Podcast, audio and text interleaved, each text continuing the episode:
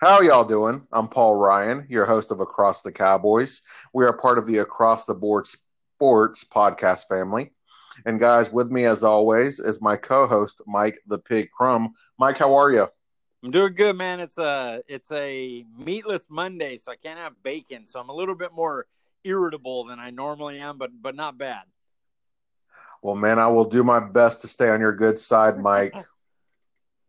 Well, Mike, I did want to ask, how was your Fourth of July weekend, man? Uh, I have dogs, man, so I hate. I I am. I don't want to ruin anybody's like time or nothing, but I hate all y'all on Fourth of July. I hate everybody. This has nothing to do with me being more irritable on Meatless Monday. It just freaks my dogs out. So we, um, yeah, you know how it goes. When you have dogs, it's hard with the fireworks.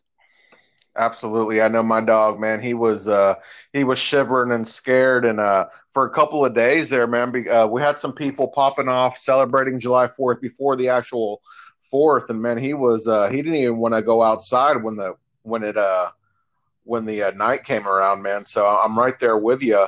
I did want to say I noticed the um chicken uh cheesesteak picture and then the uh, salmon that you posted yesterday, man. Those those look delicious dude that's i seriously i could not I, don't i won't even make salmon another day. That's slow roasted. It's a chef michael Symon recipe.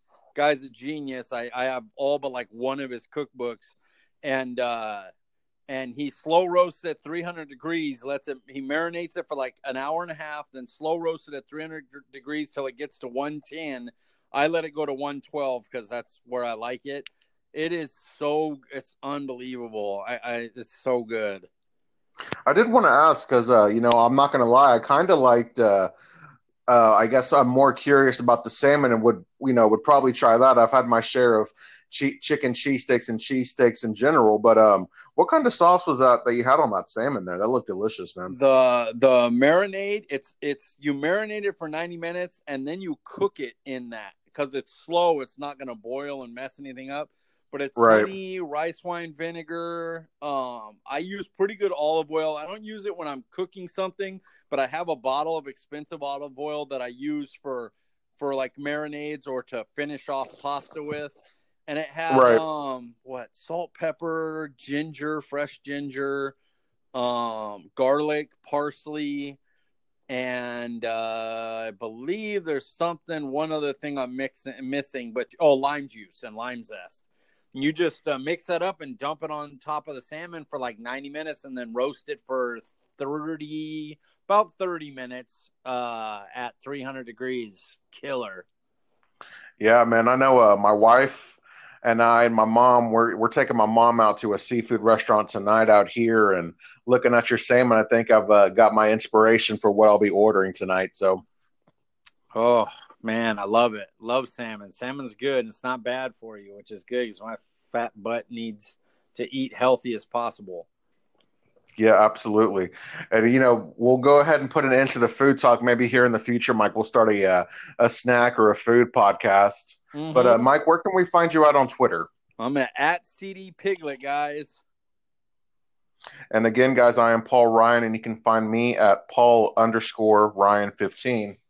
Well, Mike, here we are. It's episode eight. And, you know, before we get into it, I just wanted to say to thank you to everybody who listened to episode seven. That seemed to be a, uh, a popular podcast there. And, you know, Mike, I'm not going to lie. You, uh, you made it out in one piece. You were getting tarred and feathered there for a couple of weeks after last week's episode.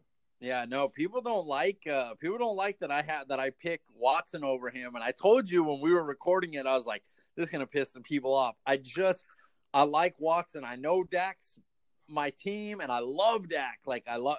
I just Watson has that thing. You know, you're a fan of him. I've always been a fan of Andrew Luck, and now that Luck's gone, Watson's like my new non uh, Dallas Cowboy related favorite player. So you know, I don't, I didn't have a good argument statistically to put up for him, but I do like him a lot, and uh, I apologize to Cowboys Nation for putting him ahead in, in the thing, but I still had Dak seventh, four to seven. So I mean, in that, you know, not bad. Right. And you know, Mike, what I think what that says is that people respect your opinion when, you know, they kind of come after you like that and wanna wanna get some answers from you. Yeah, and and it's cool because you know we we talk. Uh, most of the people who are going at me, I'm normally with them, and we're all going at that group of people that's like Andy Dalton's better and Dak, we should just let him go and cut him. And me and that whole group always bond together, like, man, y'all crazy. And then to have them turn like seven, huh? Huh, Mike? Seven? I was like, man, I'm still with y'all. I just, you know, he's he's that rent four to seven. I, I'm okay with him being anywhere four to seven. One person was even like, you have Lamar Jackson above him. I'm like, well, he won an MVP, man. What do you want me to do?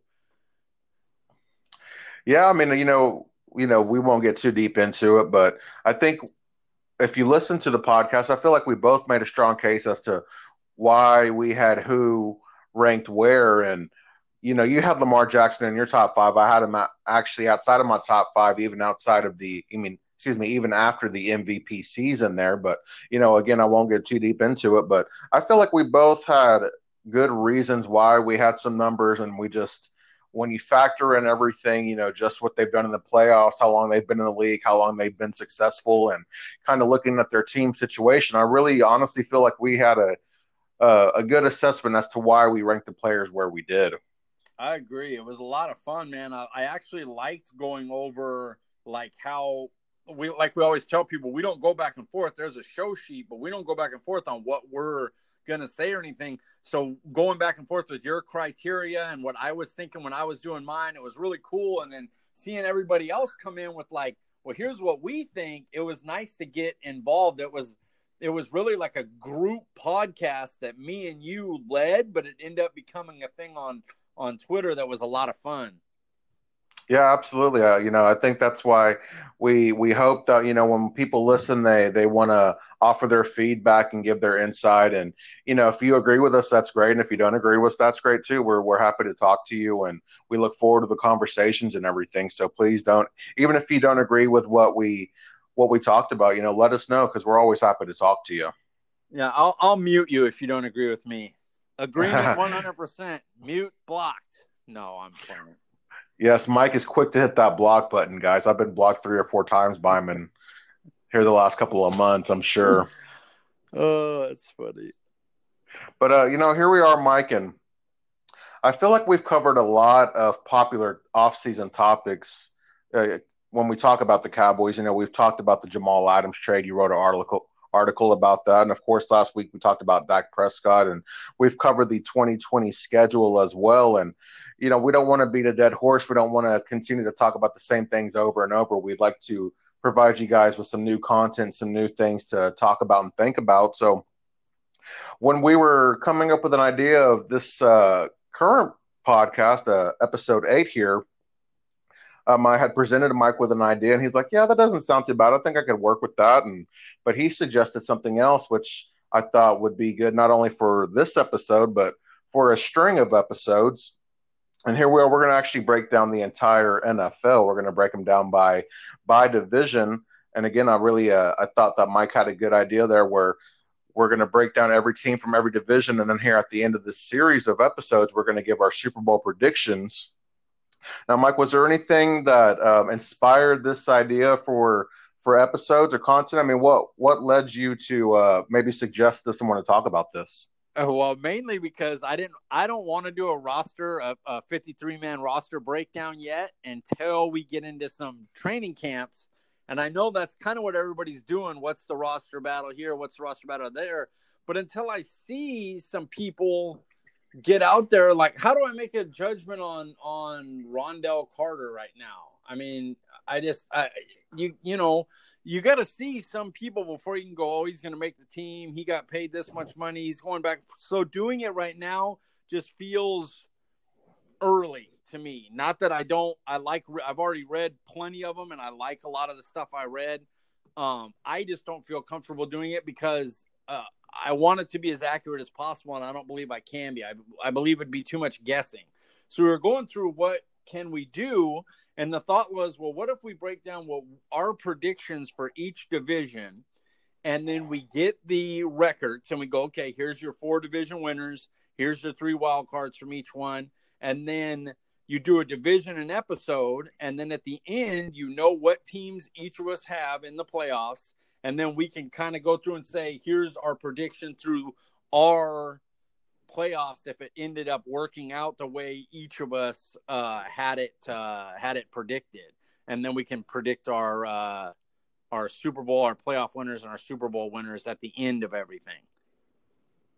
Yeah, I'm, I'm looking forward to it because um, you know when we went over the schedule, the 2020 Dallas Cowboys schedule, we're facing some teams, of course, that we have familiarity with, and then we're also facing some teams that we haven't seen in a long time, and uh, these teams that we haven't seen in a long time uh, have made a lot of improvements since we did last see them. So uh, it's always important to know your opponent, and I, think this gives will give our audience a good way to uh, see how we feel about the landscape, if you will, of the not just the NFC but the AFC, and to see how we the Cowboys size up against some of these other teams.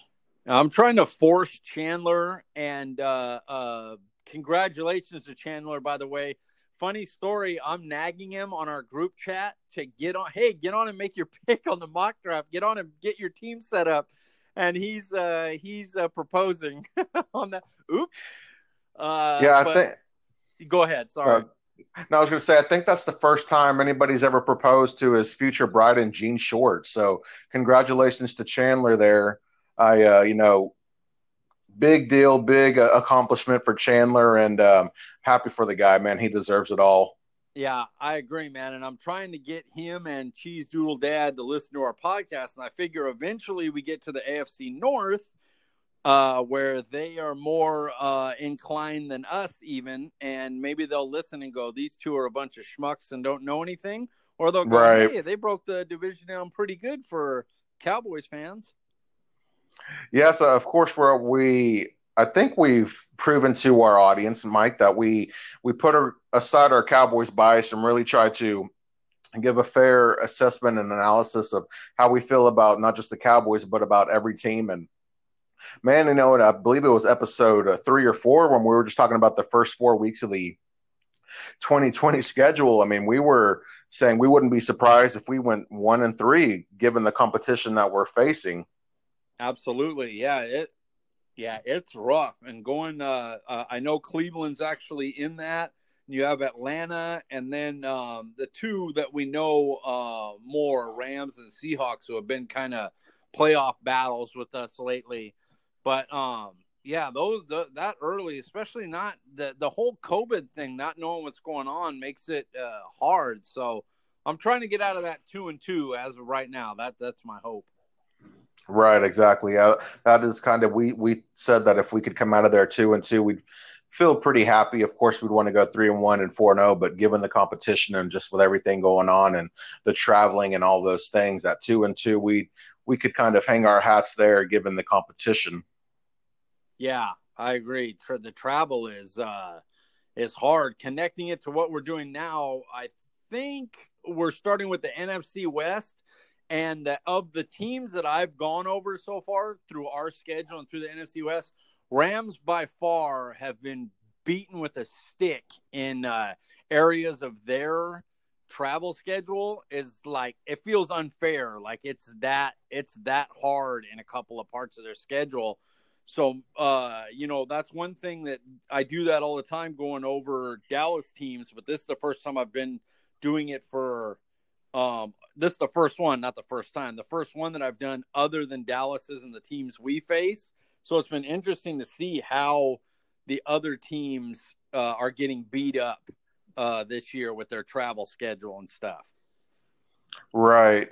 And uh, it's funny you mentioned the Rams because that's who we're actually starting off with here. And in 2019, they were nine and seven. Unfortunately, they missed the playoffs for the first time in the Sean McVay era. And according to CBS, it doesn't real look real easy for them, Mike. They actually have the 10th hardest strength of schedule. Uh, Mike, talk to us a little bit about the uh, Rams off season. Well, they had a, a lot. This team of the NFC West, this is the team that had the most um, turnover. They, uh, of course, lost Gurley. You know, when you lose, that's like a the name for the team. Aaron Donald defense, Gurley on offense. You lose him. They lost their edge rusher and uh, Fowler. Cory Littleton signed with the Raiders. Nickell Robey Coleman, uh, their uh, nickelback, went to the Eagles. Clay Matthews, a free agent. Zuerlein went to us. Thank you very much, uh, new special teams coach. They tried to bring in some people. Um, Leonard Floyd. Uh, they have him at linebacker. I'm assuming they're going to try to move him to play Dante Fowler's spot because their edge is looking yikes. Uh, they have the rookie Terrell Lewis coming in, but not not a great edge situation to go with. Uh, uh, Alshon Robinson, who they, A'Shawn Robinson, who they brought in, and Brockers and Aaron Donald. Um, they're good in the middle, but the outside. And then they had a couple of uh, the draft picks. Man, I like their draft. They brought in Cam Akers, so that I love Van Jefferson. He, I, I he's one of my favorites in the whole draft of wide receiver. I think it was a steal where they got him. Burgess, another really good pick who they can use right now to replace uh, uh, Robey Coleman in the nickel, but could play safety also. Um, and then they got Hopkins. Now they have tight ends, so I'm assuming Hopkins is more of a, a sit and let him build because they have two already that they're having trouble throwing out. They had to they had to increase their two tight end sets by so much at the end of the year because those two were killing people. But that's some of the additions and uh, uh, uh, losses and the additions they brought in to replace the guys they lost. There was a lot of turnover on the Rams. I'm curious, Mike. What are your thoughts on um, them trying to replace Wade Phillips? You know, I would imagine that won't be an easy task. Wade Phillips has always had success as a coordinator. Uh, when you look at um, just given his record on teams that he's he's gone and been the defensive coordinator for, uh, do you think that the Rams defense could could be in trouble without Wade Phillips this year? I think um, they they have some issues for sure. The thing about Wade Phillips is he has a two, three year window with teams. If you look at his priors, he'll have uh, his first couple of years with the team will be elite defensively, and then he'll have a year or two where he kind of falls off. I don't know if it's from teams getting used to what he's calling and he's not switching stuff up enough or what. But um, uh, last year wasn't a great year for him. I understand why they moved on but man, they have they, they have good DTs. I think their their defensive backs could be hit and miss because they're young, along with Jalen Ramsey and Taylor Rapp's second year, and he's good, but he's still young. Their their edge rush is poor. They're going to need a lot of help there. Um, I don't love their linebackers, especially if their plan is to play Leonard Floyd at a non-pass rushing linebacker position.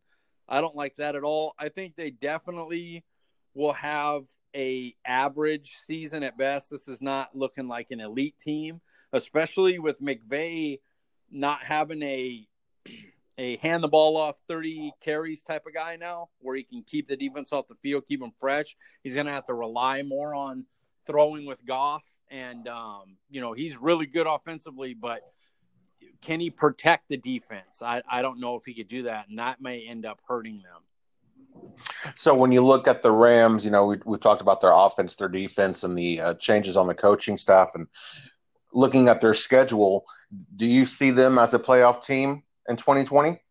I don't. I have them just, and it's funny because the first time I ran through, I always run through three times. The first time I ran through, I had them uh, tied with Seattle and winning the wild card because they swept Seattle. One thing about their schedule, which I'll go over when we go over Seattle's, but they have favorable matchups against uh, against Seattle. But I don't have them making it because the schedule lays out. I'll break it down a little bit in a second, but the schedule lays out so tough for them that I see it taking a toll early and then late when it gets favorable. I just don't see them getting enough steam and enough wins to climb back in in the division that has teams like Seattle and and 49ers in it and and Arizona's up and coming roster. So it, it's rough. Right, that NFC West is looking pretty difficult when you just think about the Rams. You mentioned the Cardinals, and of course the Seahawks, who we'll be talking about next. I mean, there's you could you can see a scenario where you know the Seahawks are almost a guarantee to make the playoffs. But I wouldn't be surprised at all if Arizona was able to sneak in there at the uh, second wild card spot and you know maybe win a playoff game or or you know they just get hot and you know they kind of makes make a nice little run there in the playoffs. Yeah, I don't have a single team from this division under 500. Wow. How crazy is that? Yeah, yeah, that's this is a good division. When you talk about the division, Mike, and let's talk about another team. Here come the Seattle Seahawks, and in 2019 they were 11 and five. They made it to the playoffs. They beat the Eagles in the wild card, and unfortunately they lost to Green Bay in the divisional matchup. And in 2020, they're actually their strength of schedule is tied for the 13th most difficult. Uh, what are your thoughts here on the Seahawks offseason? It always seems that they're having to either rebuild their defense or coaching staff, or they always seem to be in a, a, a light rebuild mode, if you will. And somehow, some way, they always find a way to uh, to have success. And you know, you got to give credit to Pete Carroll and of course Russell Wilson there when that they don't always have the the best drafts it seems like but somehow some way they're they're always competitive talk to us a little bit about the uh, the seahawks in 2020 yeah coach quarterback combo means so much in this league and uh, uh, pete carroll gets killed sometimes for his uh, not allowing russell wilson to kind of go crazy but i think the reason is he understands that his defense isn't what it was and so he's leaning on keeping the possessions down and letting Russell Wilson win games at the end of games and not allowing the defense to get um what would it be uh where they start to get abused a little bit. They get uh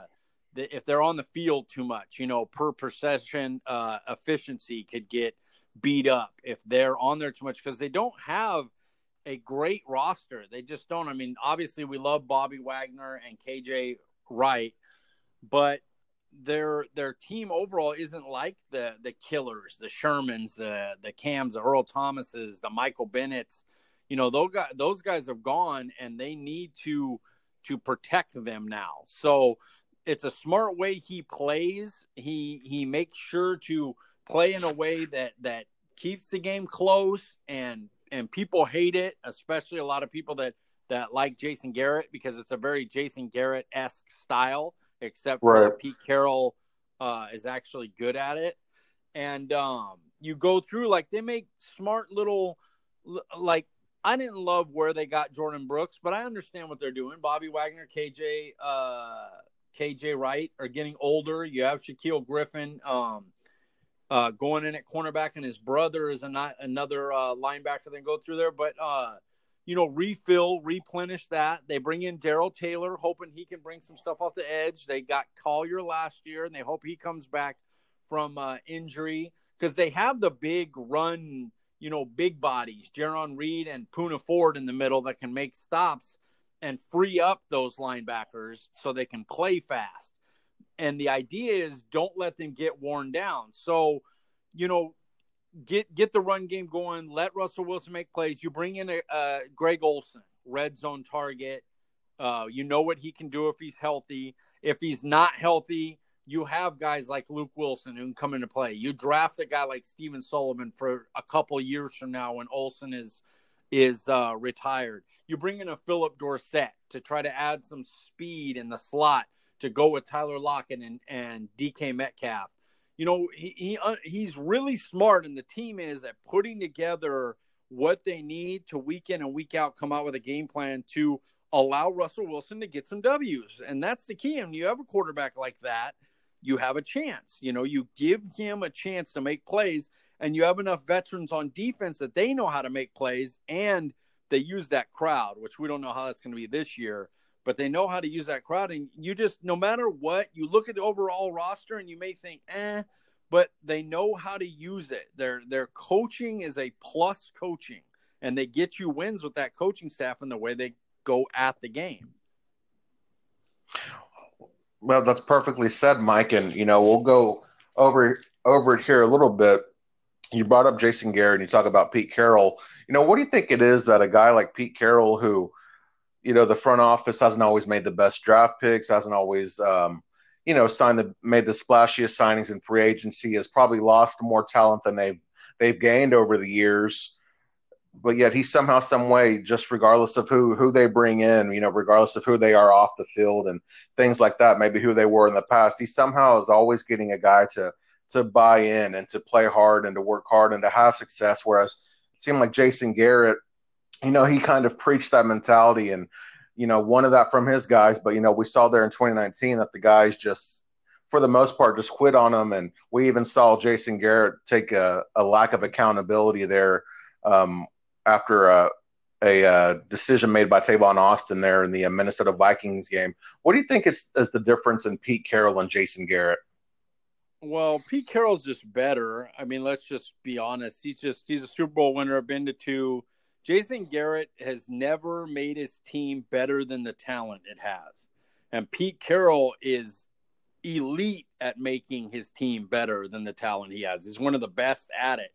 Um, I think that's a lot of the reason they have a lot of uh, roster turnover is because a coach like that can get very. Uh, we've heard the rah rah before, but the way right. they turn over their roster, they keep a few guys that they know can be the leaders that can spread the message, and then they let you know people go and rotate in and and fill in the new people. And uh and the message is fresh to them. And he he just does better. He knows how to attack. One of the things that i hate is is that we do what we do like mentality of it doesn't matter we're going to play this and we'll match up. Well no you need to try to give your team advantages within the game you can't just oh we have a good offensive line so run the ball on first down and and it'll work eventually because we're just talented. No, if they know it's coming, they know what they're doing. You don't try to to attack the team at their weakness, then it's not going to work out. I don't care how good your team is. And I think it showed last year when people always talk about when we beat up the good teams and I mean the bad teams and the good teams beat us. Well, yeah, if the good if a team's really good roster and they can look and go, oh, they're running like literally Gilmore was like, I picked that ball off when he picked off Amari Cooper that one time. He's like, I knew they were running this play because they don't, they don't, that's what they run in that. So he's like, I'll just right. undercut it. I know they're not going to switch it up. Well, that's bad coaching. It just is. You, you should be able to to do some things different, adjustments, you know, each week and not like, oh, in division games we try to trick people with it. No, every week you should be implementing something specific to the team you're facing. And we just didn't do a good job of doing that at head coach, on the defense, any of it. It just it was bad. And Pete Carroll's not that way. He's opposite. He's very good. He does what he does, but he knows how to put in wrinkles. Right. And uh, you know, I, I think we've talked a lot about Russell Wilson on this podcast and I, think we've talked a little bit about Pete Carroll and what he's been able to do. And, you know, he had all that success at USC. And to see him have success in the NFL, it's not something that is very common, you know, seeing a college coach come to the NFL and have the success that Pete Carroll's had. So, you know, uh, kudos to uh, Carroll and Russell Wilson. You know, it's it's fun to watch them play, and you hate to go against them, but you love to watch them play. Yeah, I agree. Uh, I'm a big fan of Russell Wilson. I can't stand him because I hate the Seahawks because the rivalry and everything. But he, it just is what it is. You can't not respect him. He's he's a great player. Absolutely. And well, Mike, we've talked about the Rams, who, of course, the Cowboys play. We've talked about the Seahawks, and again, the Cowboys have to play the Seahawks this year. Well, here come the 49ers. And again, this is another team that the Cowboys have to play.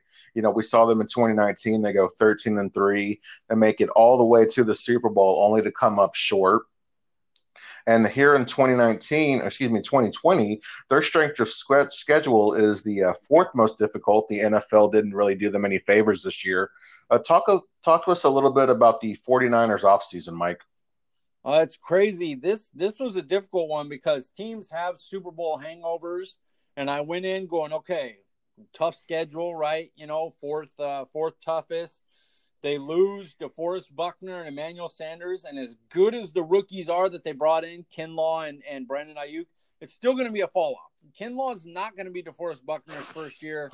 Brandon Aiyuk's not going to be Emmanuel Sanders, one of the most underrated receivers in football um, this year. So they're going to take a little dip there, but they didn't really change anything else. So they were able to fill their two big uh, missing holes.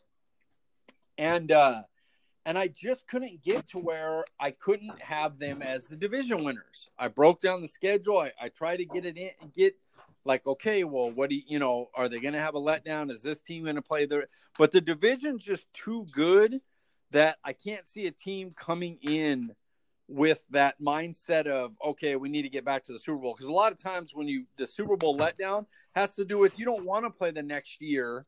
You're trying to get back to just get me to the playoffs, give me that run back to the Super Bowl, and it ends up you you miss out during the week during the weeks of the season. You're not up to your tip top. Not this division coming in. There's just no way you could do that. You're gonna have to come in like, okay, we got to get going because we're gonna have brutal games versus all these teams two times each. So I I have them uh, getting past uh, beating Seattle by a game and winning the division again, even though weirdly I have them dropping off.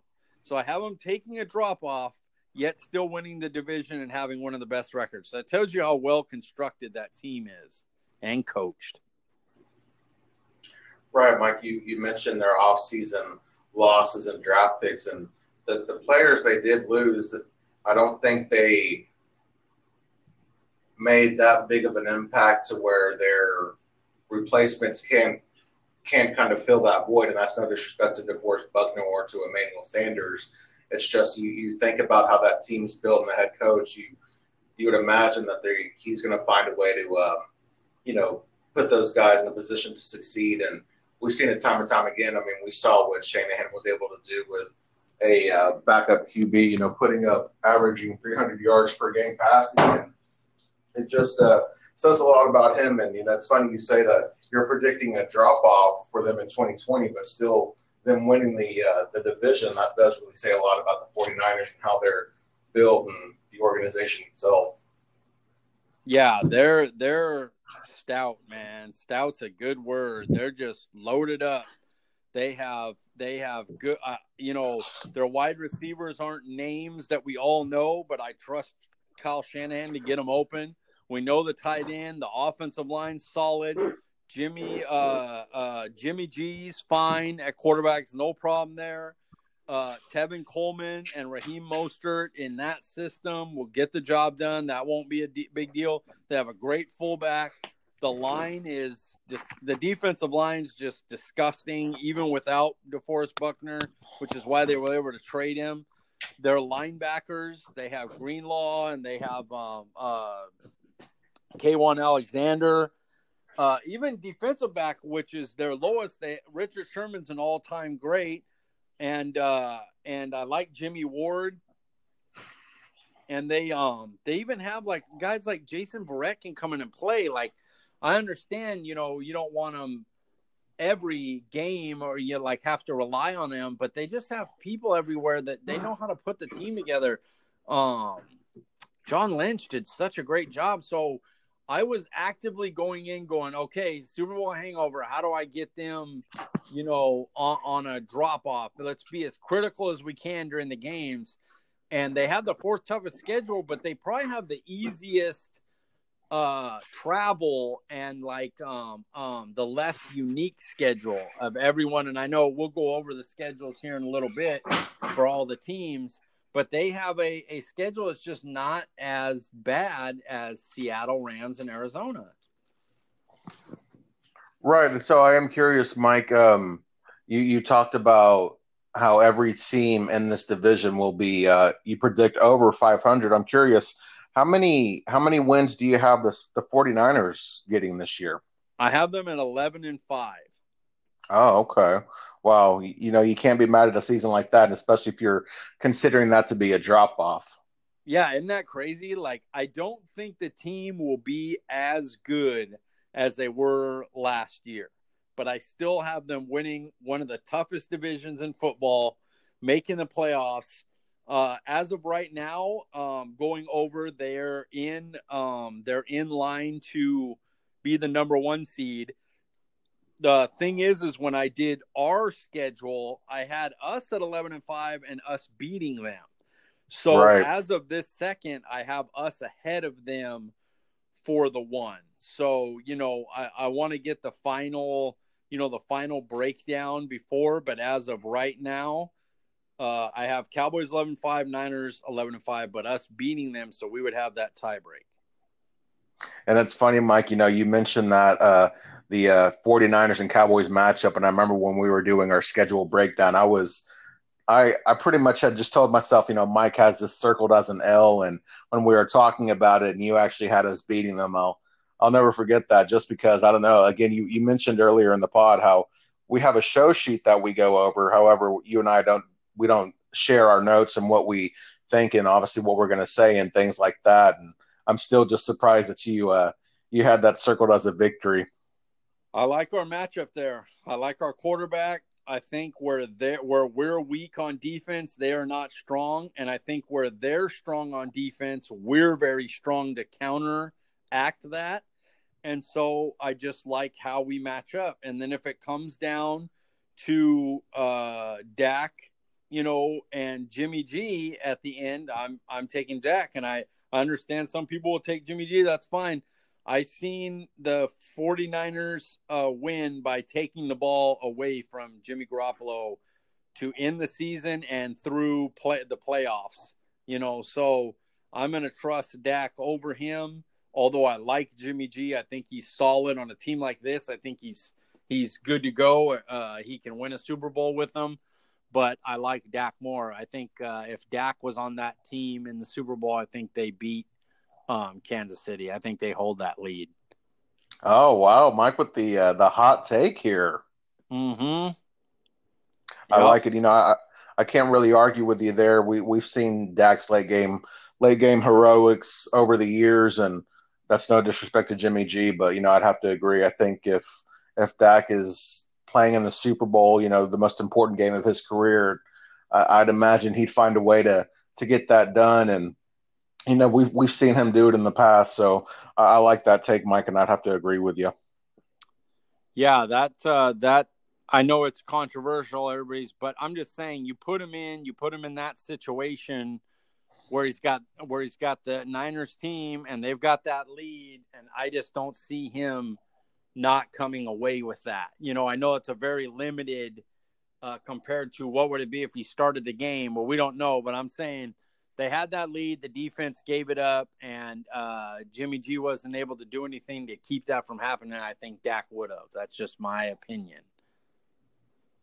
Right. So, you know, if you're a 49ers fan and you're you're listening to today's episode, please don't uh, don't think that we're coming after Jimmy Jimmy G or that we don't like Jimmy G or you know think he's a good player. It's just we uh, we've seen um, up front and we've seen a lot of plays from Dak and you know, we we know what kind of QB he is, and I, you know, just speaking only for myself, I haven't really seen a lot of uh, late game heroics from from Jimmy G. I mean, he's had the a lot of benefit of playing with good coaches, and we haven't seen him start too much either. He's had a little bit of an issue with injuries himself, and last year was the first year he was able to stay healthy for all 16 games, and you know, we're happy to see that. But uh, to to say that he's better than Dak, I, I personally I, I, can't say that, and I, I can't um, agree with anybody who does think that.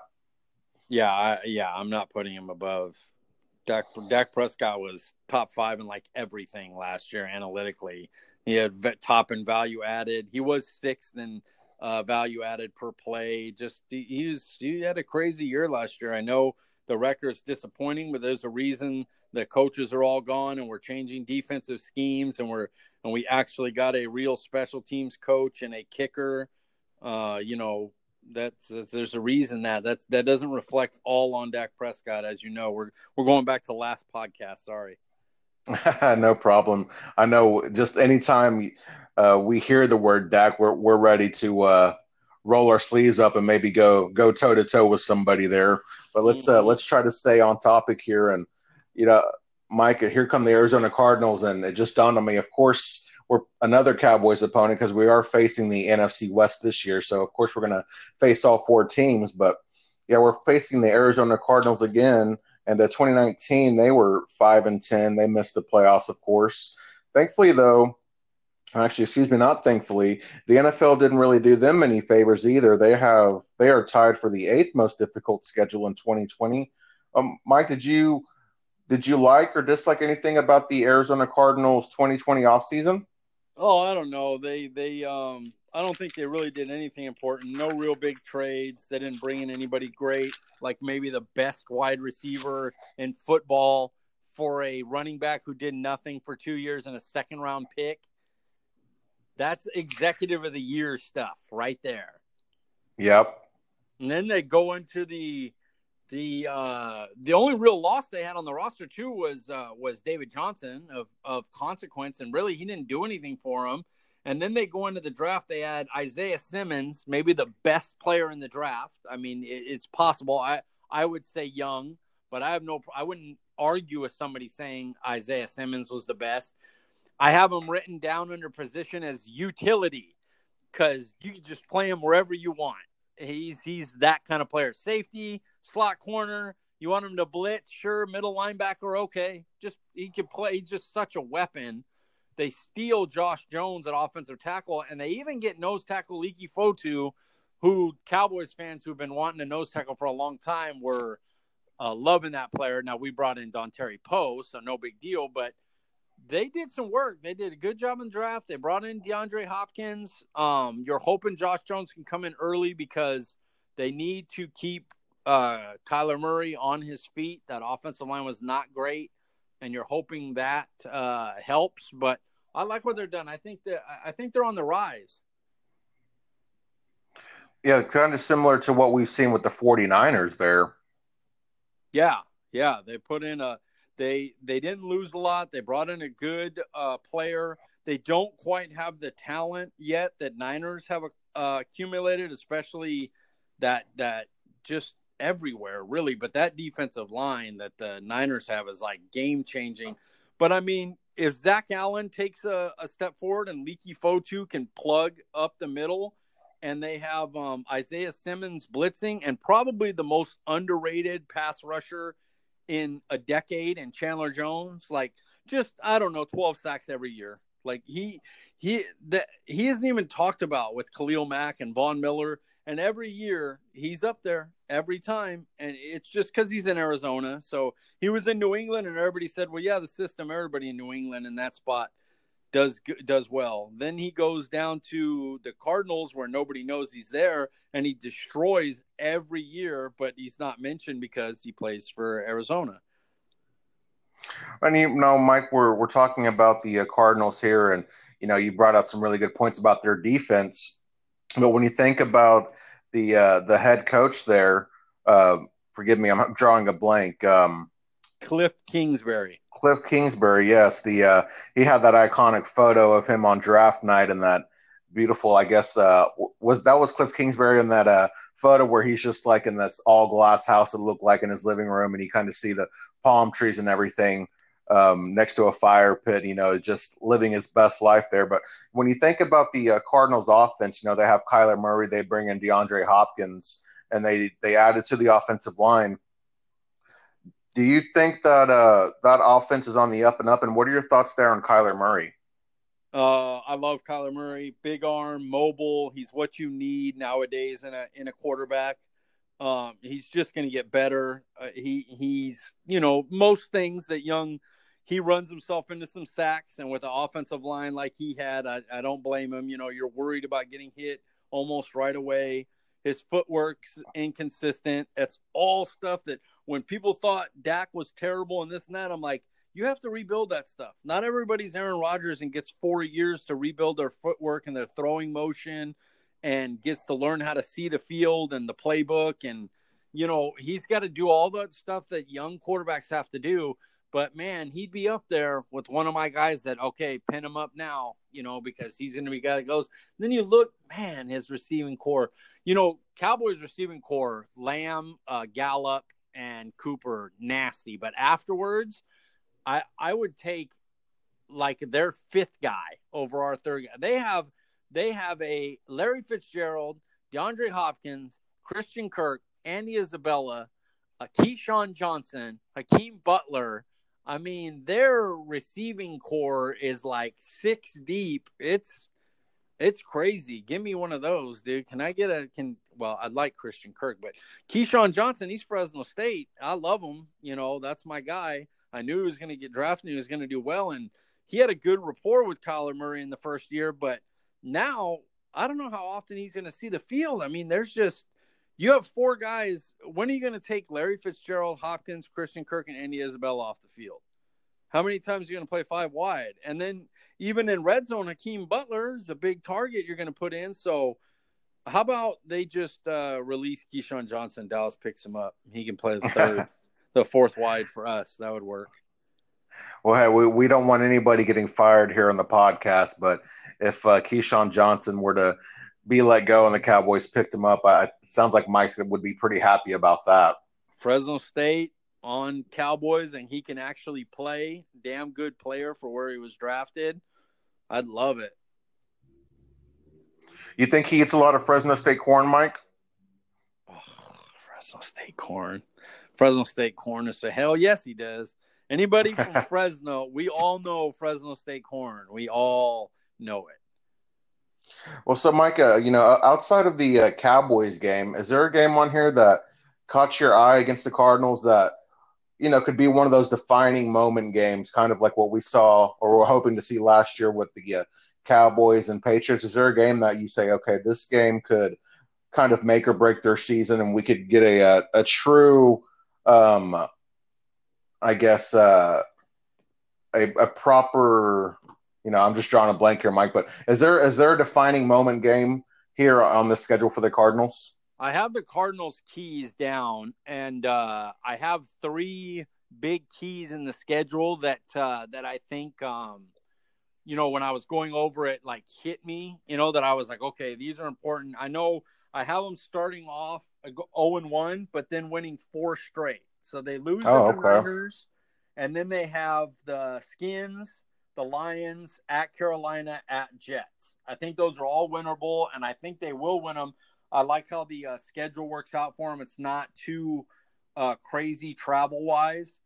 Um, then there's the Cowboys game, which is we talked about in ours. This is just brutal. They play three straight on the road. They got to go at Carolina, then at the Jets, then at Dallas, where Dallas is at three straight at home. They Browns, Giants, and then and then us. And then uh, the other uh, setups that I like, they they're set up well for the Dolphins Bills games. Um, if you look at the Dolphins game, they're coming off a bye where Miami has to travel all the way cross country to Arizona, and in the Bills game, uh, Bills travel cross country, you know, East Coast to West Coast, and the Cards have four straight weeks uh, where they're uh, at home. They play at home against Seattle, then they have a bye week, then they have Miami at home, and now Bills are traveling all the way out there.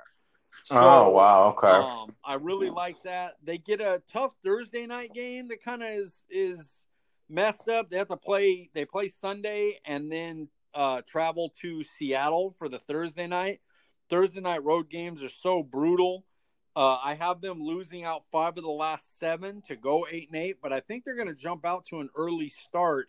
Um, have you gone over what's your what what was your record for the Cardinals this year? Have you gone over their schedule? You know what, Mike? I when I did the notes, you know, I know that we are actually recording this podcast about a, a week late, actually, due to some technical difficulties. I hadn't really gone over the schedule. I, I meant to do that, and I knew I was forgetting something today because I did a, a work a little bit before the podcast, and I, uh, you know, I forgot to look over their schedule to give them a uh, a record or my predictive record for the 2020 season. I, you know, you are the brains of the operation, so I, I was hoping you'd cover you'd cover for me here. Oh, you know, as far as yapping, I talk 80% of the time, so that's not a problem. well, what we'll have you do is when we drop it, you can just put your prediction of the records on the uh, when you drop the podcast, and then we'll have them both, and that way when we go through at the end, we could see where you had your playoffs and then who I have making my playoffs. You just can't steal mine. You have to be different. No, you know, I'll, I'll try to be as different as possible. Uh, you know, I your depth of knowledge, Mike, is um, is so valuable, and I, you know, I, I definitely respect your opinion, and that's why we're doing this podcast together but yeah, I'll definitely be on, a, on my toes from here on out. And uh, you know, for some reason, I guess it was just a misunderstanding on my point. I guess I thought that we were going to uh, not necessarily give each team break down the uh, their season and then give them an end of season record. I guess that was just a, a uh, misunderstanding on my part. I thought we were just going to talk about the teams and then go uh, you know, predict who was going to win this division. And then, you know, at the end of this series of podcasts that we're doing, we're going to predict who we thought made it to the Super Bowl. So, gotcha. gotcha. make sure to be better prepared next week. Well, but, well you know, when we tell people that we don't you know, we get a show sheet, but we don't tell each other what we're saying, you know, right. we want it to be more like the kind of back where it's not a scripted, like, hey, this, this, you know, we want it to be a here's what I think. Oh, that's what you, oh, what, what led you to that, you know, that kind of thing. So sometimes something like that happens. No big deal. Right. And, um, you know, I, I thought uh, also we were going to, um, here, you know, now that we're getting to the end of the division, we were going to say who we think is going to win this division. Is that right? Yeah. Yes. I was going to go. Uh, I don't know if you're up for it, but I have some key games on the schedules for the Rams, uh, Seahawks, and Niners. Kind of give them an idea of why I have them at the records I do. And then, uh, as you guys know, I picked Niners to to win the division 11 and 5 but uh, um, i can break the the uh, the schedules down and give my record prediction and then when you drop the pod you can put yours so people can go back and forth and see uh, what what you think and what i think and then we can uh, have that discussion with the uh, fans too Right. You know what, Mike? I'm realizing now I kind of I got a bit ahead of myself. I I had forgotten that every time we talked about a team, you wanted to uh, talk about some key games, and then you were wanting to uh, give your your record or maybe your you know um, share your keynotes on um, you know their season and what what games you think could be uh, make kind of make or break, if you will, for for those teams. So I do apologize there. So let oh, us no, rewind a bit. No, not at all. Well, you know, since we're already here, we're talking about the Cardinals. You, you talked about the Buffalo Bills game, and you talked about that kind of tough stretch of games where they're doing a lot of traveling was that just kind of your your important notes, kind of how you uh, you were factoring into their eight and eight record? Were those your your um, moments of uh, of defiant yeah. of you know you know determining what their record was going to be? Yeah. See, so so when it starts off, when they start off with the with the four uh, and one early start, that's kind of where the good part of the schedule is before it kind of breaks a little harsh for them, you know, with the Cowboys and and and it goes through and then you get um uh the Dolphins Bills are better setups for them, but the end where they go 5 of 7, it, it the competition is really tough and then they just have they have brutal games in there. They they they have that tough Sunday night game with Seattle and it, and it, it doesn't work out well for them at the end of the year and uh it's funny because the NFC West got a lot of that. They got a lot of um brutal and then super light and then brutal and it's where a lot of teams will it'll break down like oh they have a tough stretch here where somebody's off 10 days and they have to travel but these were like they get three four weeks of yikes how are they going to win and survive these four weeks and then three weeks of oh this isn't so bad you know they'll, be able to play their best football here and it went like that almost every team. Right, and it sounds like you know you mentioned that you have the Cardinals going eight and eight, and there it's pretty unlikely that that record's going to be good enough to make it to the playoffs. You know, the uh, a game that I'm excited to see when we talk about the Cardinals, I like to see them going up against the Bills. I think that'll be an exciting game when you have Kyler Murray going up against Josh Allen and that Buffalo Bills defense. Yeah, I agree, and that um uh, like I said, having that where they don't really have to leave their their area for four straight weeks. So Bills, you know, Cardinals are sitting there, played a home game, got a bye, played a home game, playing another home game against the Bills, and Bills got to travel. So they're playing their schedule and then coming cross country to Arizona. So maybe you know you look at the rosters and you think, well, Buffalo's a playoff team. They made the playoffs in the AFC East, which you know with New England is not easy. It means you have to be good enough to win a wild card. And uh, you would look at the matchup and think, ah, Bills probably have an advantage there. But with the travel schedule, I actually like Arizona in that spot. That that's kind of how I break stuff down. Is right. more that way than just breaking down each team. Oh, this team's better than this team overall in Madden, so they're going to win or lose. You know, I, I don't really go that way. Well, you know, Mike, um, let's talk a little bit about the 49ers. You know, you kind of spoiled it a bit. You said that you had them going 11 and 5 and winning the division and actually being the number one overall seed in the NFC. What were your your key notes and your your breakdown there of the 49er schedule? The key to the 49ers schedule for me is it starts off 6 and 0. They just oh, have wow. a nice yeah. They get the Cardinals at home. They get uh, a game against the Jets. They got the Giants. They play the Eagles, which will be tough, but they they get a good favorable travel schedule there. Dolphins and then the Rams and the Rams. When we get to the Rams, I say they they just come in off brutal schedules. I feel so bad. Honestly, I, you know, I have them at nine and seven, but it wouldn't surprise me if they're beat up by the travel schedules and they only win six or seven games. That's how hard their schedule is. Oh um, my! Yeah, it it's tough.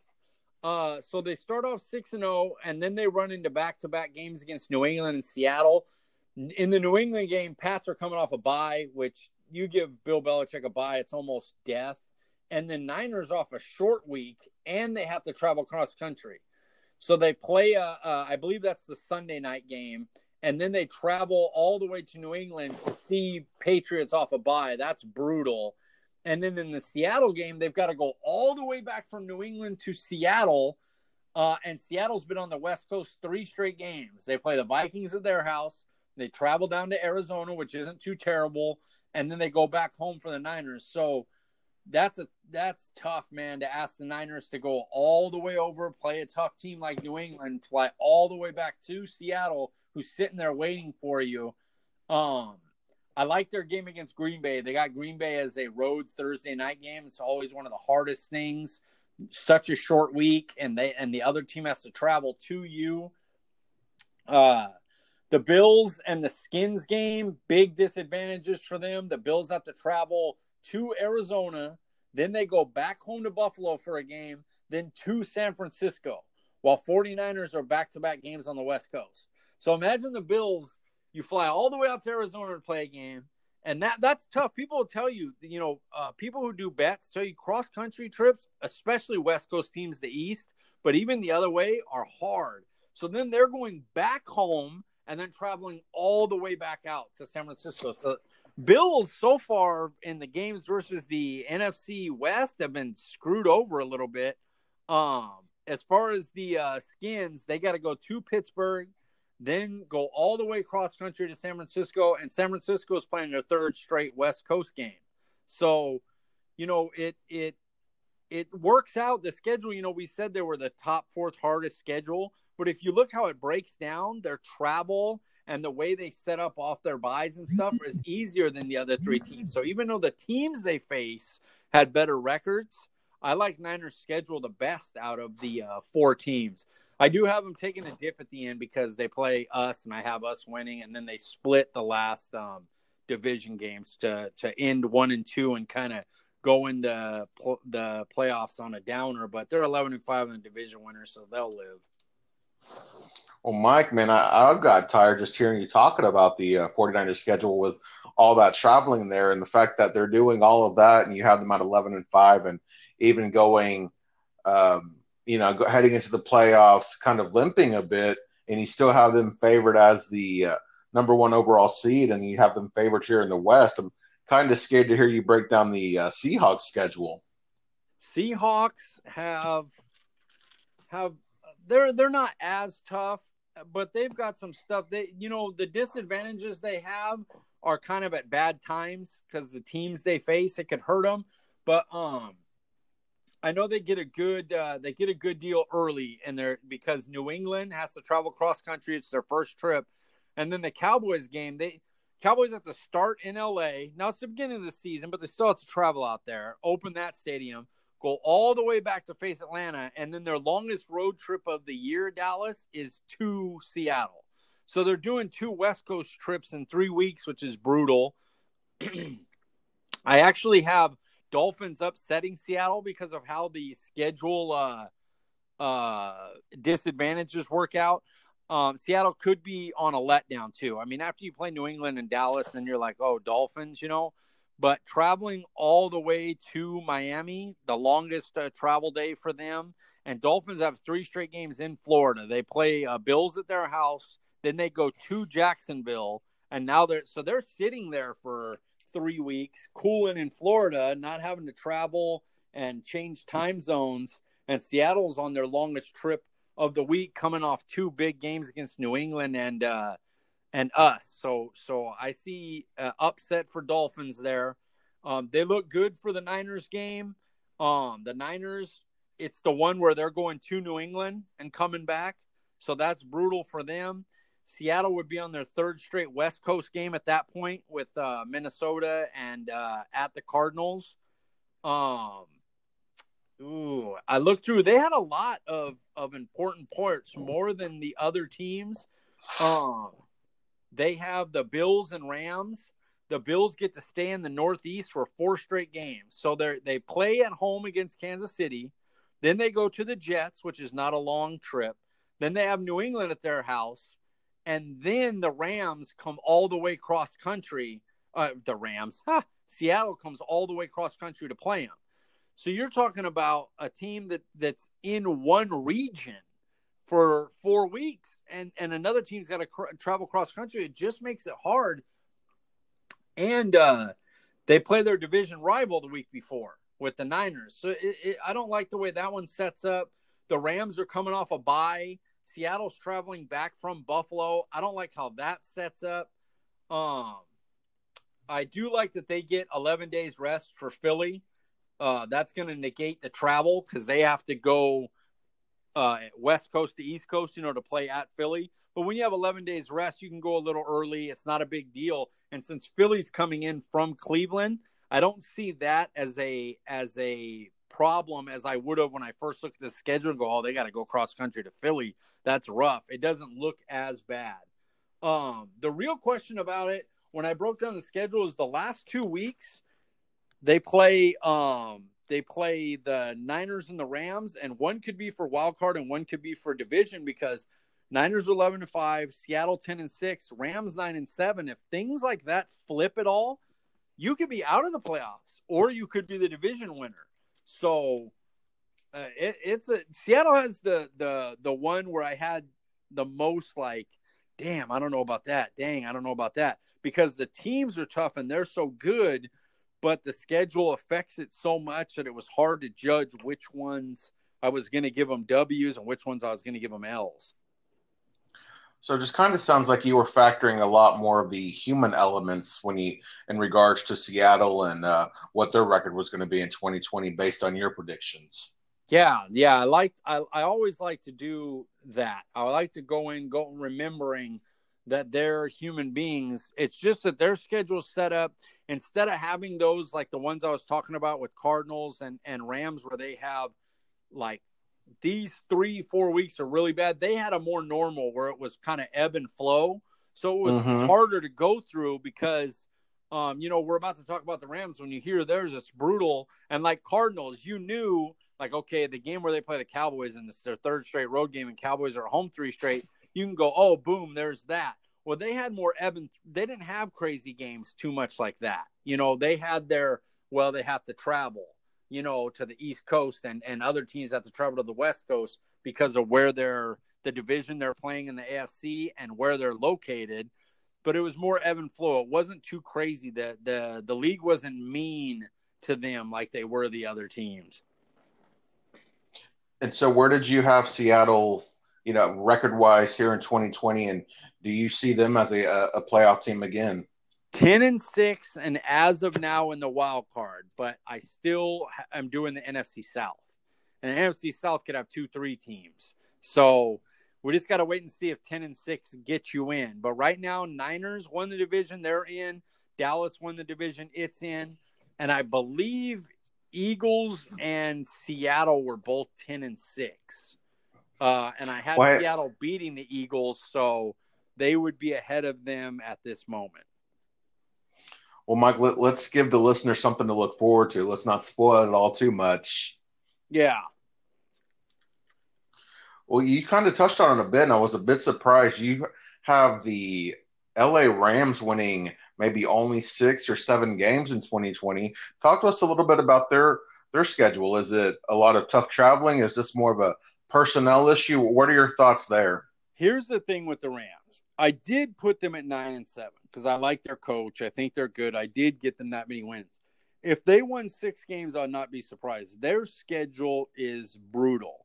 So it starts off. I, I I tagged in my notes here. I put unique travel scenarios early. So you look at the schedule, right? The Rams are playing at Buffalo. So you're thinking like, oh, they got to travel West Coast. You know, they're playing at Buffalo. That's going to be tough for them. But when you look at the games, they're at Philly the week before. The Bills are in Miami. So travel wise, the Bills are traveling further than the Rams are for that game because the Rams will just stay on the East Coast after the Philly game. Then you look at the Giants game, and the Giants are at the Rams. So Giants have to fly cross country, right? Nope. Rams are coming from the Buffalo game. So they're actually going cross country, and the Giants were at the Niners. So your typical travel advantages switched and uh, and uh, became in the other team's favor. Uh, the first game being in the Rams' favor, and the Giants' game being in the Giants' favor schedule wise. When when you first look at them, you would think, "Oh man, they got to go cross country. That's tough." But that's where you have to look at everyone's schedule to make sure you have to really dive deep into it so you know 100% what's happening there. Well, Mike, you know, I appreciate the breakdown there and uh, the uh, research that you that you did. I, I really appreciate that. I'm, I'm, i imagine our audience does as well. I'm, I'm, curious though. You think about the Rams as we're talking about them now, and think about Sean McVay. If the Rams were to only win six or seven games, could you see could you see Sean McVay having to find a, a head coaching job elsewhere in no, 2021? No, just because that the the executives are smart enough to understand um uh are smart enough to understand that that the schedule this year is so brutal. They the the Niners games. Okay, I'm uh, just the first game. The Niners have three straight at home, right? So they're playing three straight West Coast at home. They're home. The Ra- the the Rams, on the other hand, travel from Buffalo to LA then they have to go to DC. Then they come back to San Francisco. And the team they face, DC, is probably the only defensive line better than the Niners. So just think about that. You're traveling like that, and then you're going to get beat to hell by a, a skins defensive line that goes seven deep and is brutal. And then you got to play the Niners defensive line. In the second game, the Rams are off a short week on Monday Night Football. They their travel goes from Miami back home, then to Tampa Bay, and then home again to face the Niners. The Niners are coming off a bye. How is that even? That's not even like if they if they could split with the Niners this year, McVay should get a raise because he shouldn't win either of those games. Just on that, can you imagine having to go? All right, I got to travel all the way down to Miami to play a team that's improved defensively. They have a good coach you know, will, will they win or not? I don't know. But then you come back home to play a game. Then you got to go out to play the Bucs on Monday Night Football. Travel short week to to your house, but Niners have been sitting there waiting because they're off a bye. It's like it, man. It's crazy, and they have they have other ones like that. The Tampa Bay game that Bucs have to travel back and forth from. They're on the East Coast four straight games. The Dolphins game that they have to go back and forth travel wise, the Dolphins are home back to back. And Rams are coming off the, the short week. I mean, it's like honestly, I have the Rams ending the season on a run. They go five and zero. Oh. I have them beating the uh, the Cardinals, New England, um, Seattle, and uh, the Jets, and I and I have them trying to make a run at the end. And that's why I said they could go six because could you see them losing? to uh, uh, to New England, sure. Could they lose to Se- at Seattle? Sure. Cardinals, sure.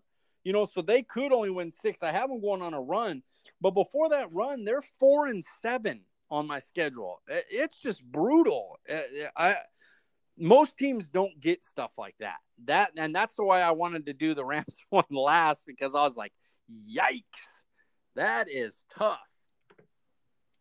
Yeah, it does definitely doesn't sound easy, and uh, I believe um, you know you and I have, have talked about this a, a, little bit, but when you look at the strength of schedule, I think it's safe to say that you got to take that with a grain of salt because there's so much turnover, coaching changes, players leaving, new players coming, and things like that. So it's not the end all be all.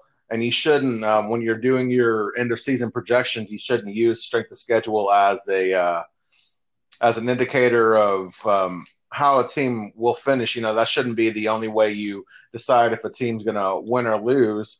Uh, it's it's important to um, you know factor in other things other than just the uh, how a team looked last year.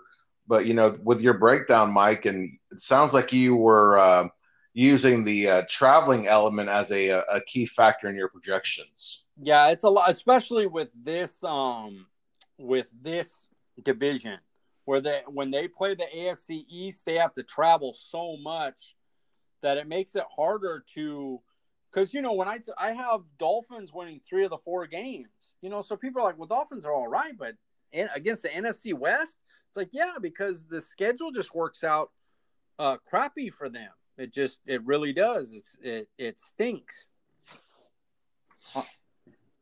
Well, Mike, let's go over. You have the Rams you wouldn't be surprised if they only won six games. However, you have them at nine and seven, not making the playoffs in 2020. Correct. For the Seattle Seahawks, you had them at was it 10 and six? Is that right in the 2020 season? That's correct. And they were they are going to be a uh, one of the two wild card teams to make the playoffs. Uh, yes, as of now, yes. Okay, and then you have the San Francisco 49ers going 11 and 5 being the number 1 team in the NFC. However, they could possibly be limping into the playoffs, and we've seen what what that can do to a team. And we also talked a bit about the Super Bowl hangover, so that could be something to keep your eye on as well. Yep. And then we have the Arizona Cardinals, a team that's on the up and up. You know, we're not really sure what to expect. We we like the offseason moves that they did make, especially acquiring DeAndre Hopkins and bringing back Kenyan Drake. But again, you have them um, just falling short. Only you have them at eight and eight, and they are not making the playoffs more than likely. Is that right? Yeah, they they wouldn't be not in the NFC. I don't think that's going to do it. Well, Mike, you know I appreciate the insight. I appreciate you uh, saving the podcast with your with your well done research. I do apologize for the uh, misunderstanding there on uh, the expectations and what we uh, want, how we wanted to finish up the episode. So I appreciate you saving me there. Oh, you're good, man. No saving. Yeah, that's no problem. Well, here's another hot topic. It's earlier today. A, a, the Super Bowl champion, Mr. Patrick Mahomes, he he gets a 10 year extension, Mike, for a little over 400 million. What were your what are your thoughts there on that deal? Uh, I think it's smart. Um, I think it it likely shows the uh the one is the smarts of the player and how he allowed the team to do a long term contract so that they can maneuver stuff around and continue to sign people.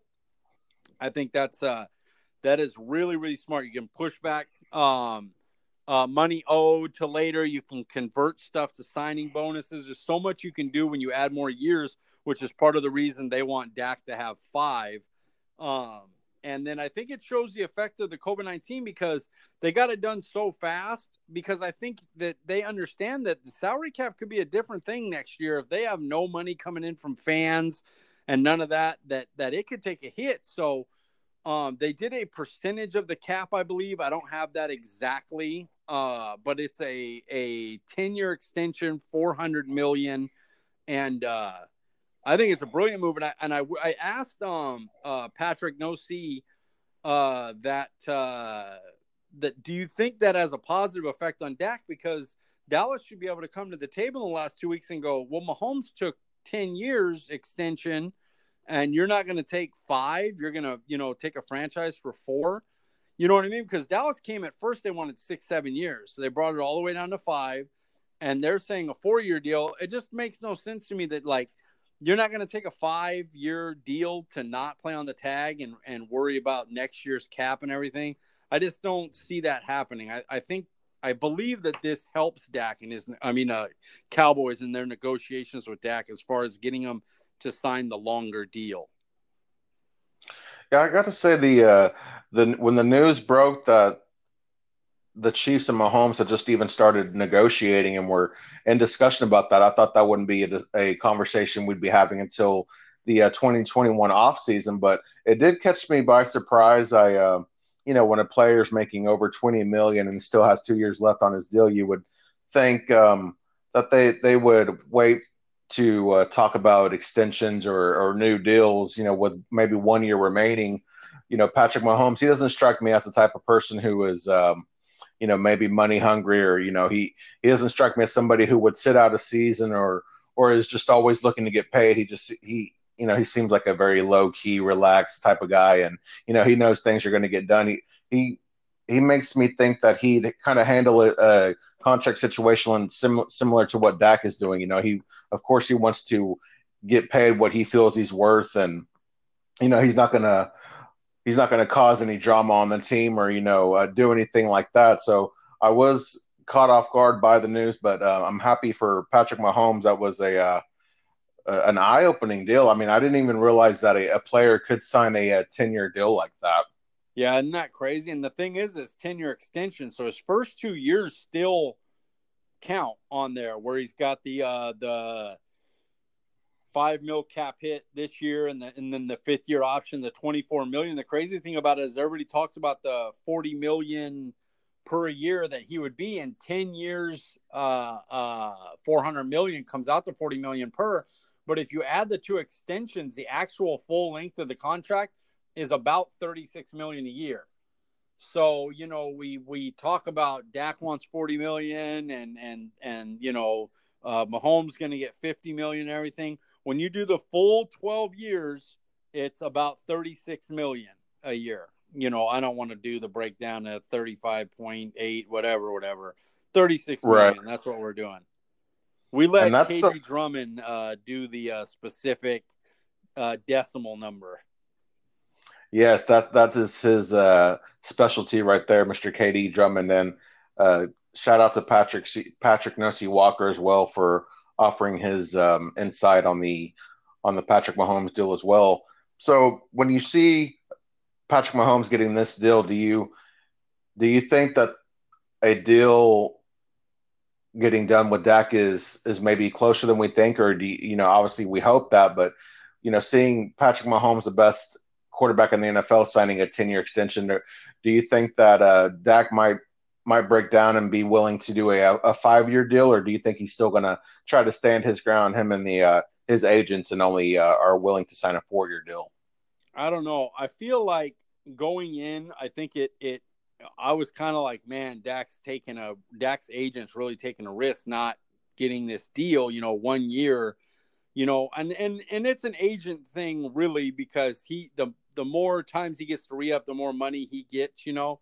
So I get what he's doing, but I I went in going it's a calculated risk because okay, plays on the tag next year. Well, now you have no leverage because once you tag him again, not only do you take 37 38 million to tag him that comes right off your cap but the cap could be lowering in a year you know, and then you have no way to tag him. So you kind of have to just after that year, you would have to give him what he wants or let him go to another team.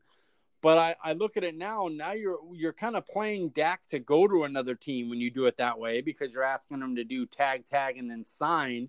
And in negotiation, if if they give you a fair deal, but some, you know, they give you a great deal. You know, they they pass Patrick Mahomes, but you get even more for somebody else. Well, the agent's going to take even more. Now you've got him out of Dallas, and uh, I think it's that's a bad move for the for the agent to do that. As far as you know, just notoriety. Dallas is Dallas, so if you have deals that are similar, but also when this deal comes down and it ends up being 10 year you can't tell me that the agent expected it to be 10 year no way and then you look at 10 year 400 million added on extension it, it just it didn't work i don't believe it worked out well for dak this contract so i look at it as like a misstep maybe i should have just got the five years should have got it now it's still going to be on the table but and and they can still take it but I think it's a huge misstep if they go into this year playing on the tag.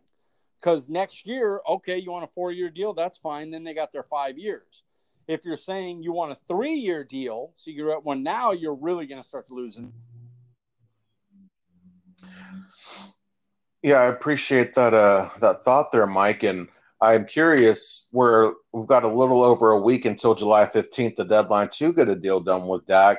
After seeing the uh, Mahomes deal, do you think do you think that a uh, Dak deal will get done? I uh, I apologize. I don't know if you caught me in there. A call came in right as we were going, so I don't know if I was cut off or not, and I'm sorry about that. But I had to, no, no problem. Like, You're good. What is, what is going on? I hang up. So, uh, please repeat that, Paul. I'm very sorry. Oh, no problem. I was just saying, you know, we've got a little over a week until July 15th, which would be the deadline to get a deal done with Dak. And after seeing the Mahomes deal, do you, do you think that we, uh, the that Dallas and Dak do come to an agreement and get a, a long term deal done? I do. Uh, I would have to do it in my head. I'm assuming five years, 38 per um, probably somewhere around the 115 guaranteed, depending on how much Mahomes guaranteed money is. It is over 10 years, but if they if they average out the uh, the the guaranteed money, it could raise it. But mine would be five years, about 38 per, uh, 115 guaranteed, and uh, and they get the deal done. Let's go July 11th. How about that? Uh, you know, whether it be the uh, the wee hours of July the 14th or on the 11th or here in a couple hours, regardless of when it gets done, I just hope it gets done. And you know, Dak deserves to get paid, and I'm happy that Patrick Mahomes got paid. I just uh, I wouldn't feel that great going into the season knowing that Dak is only on a one year deal. I'll tell you that. I would hate it because you only get one year more of insurance on it. So you're talking um you're talking the next year if if here if you can't come to a deal and the agent's like, oh, you think you guys are smart? Well, now it's only a three year deal we'll sign, and you franchise tag them again. Well, now at the end of that, you you're not going to tag him, and now you're you have to negotiate with every team. And next year's cap could be really affected if you have to put 37, 38 million full on there you're gonna. I know we're gonna lose people anyway because it's gonna be hard to keep our cornerbacks. You know, if they play like crap, you're not gonna want to bring them back. If they play really well, teams are gonna pay them.